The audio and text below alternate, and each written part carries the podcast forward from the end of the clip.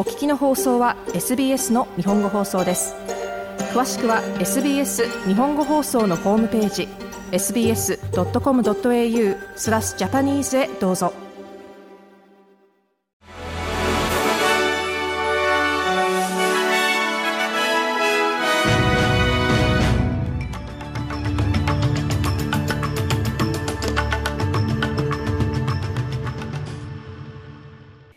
8月15日火曜日 SBS 日本語放送ニュースフラッシュをシドニーから大場恵美がお届けします。インドネシアのアチ州沖で行方不明になっていた4人のオーストラリア人が無事救助されました。救助されたステフ・ワイズさん、ウィル・ティーグルさん、ジョーダン・ショートさんとエリオット・フートさんは2日前の日曜日、北スマトラ沖の離島ピナン島から戻らず行方不明となっていました。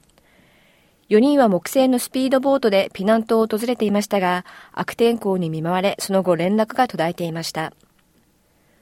オーストラリア統計局が発表した新しいデータによると、6月期の賃金はインフレ率に連動して上昇したことが分かりました。インフレ率と賃金指数はともに0.8%上昇し、実質賃金が3年ぶりにプラスとなりました。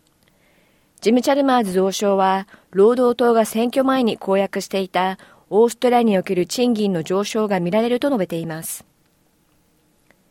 明日16日水曜日、ナショナルキャビネットで各種やテレトリーのリーダーたちが会談を行うことに先立ち、福祉擁護団体は家賃の値上げを抑えるための早急な行動を求めています。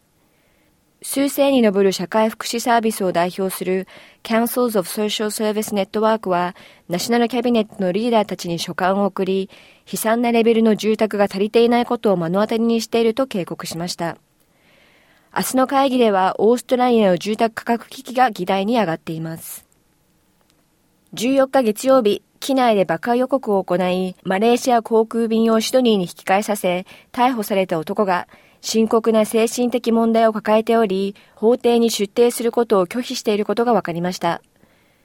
キャンベラ在住のムハモド・アリフは、航空機に損害を与えるという偽りの脅迫に対する罪と、客室乗務員の安全指示に従わなかった罪で起訴されています。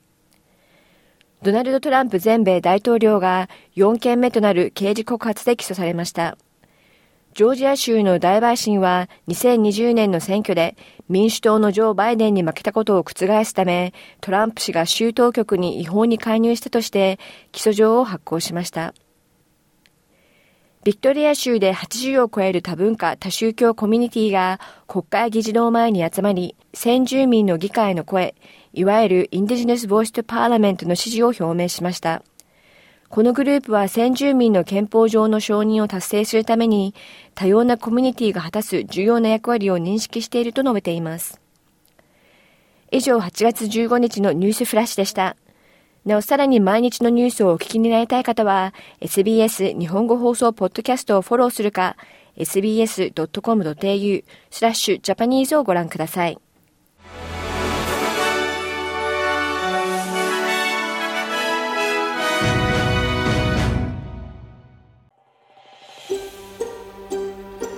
もっとストーリーをお聞きになりたい方は iTunes や Google ポッドキャスト Spotify などでお楽しみいただけます。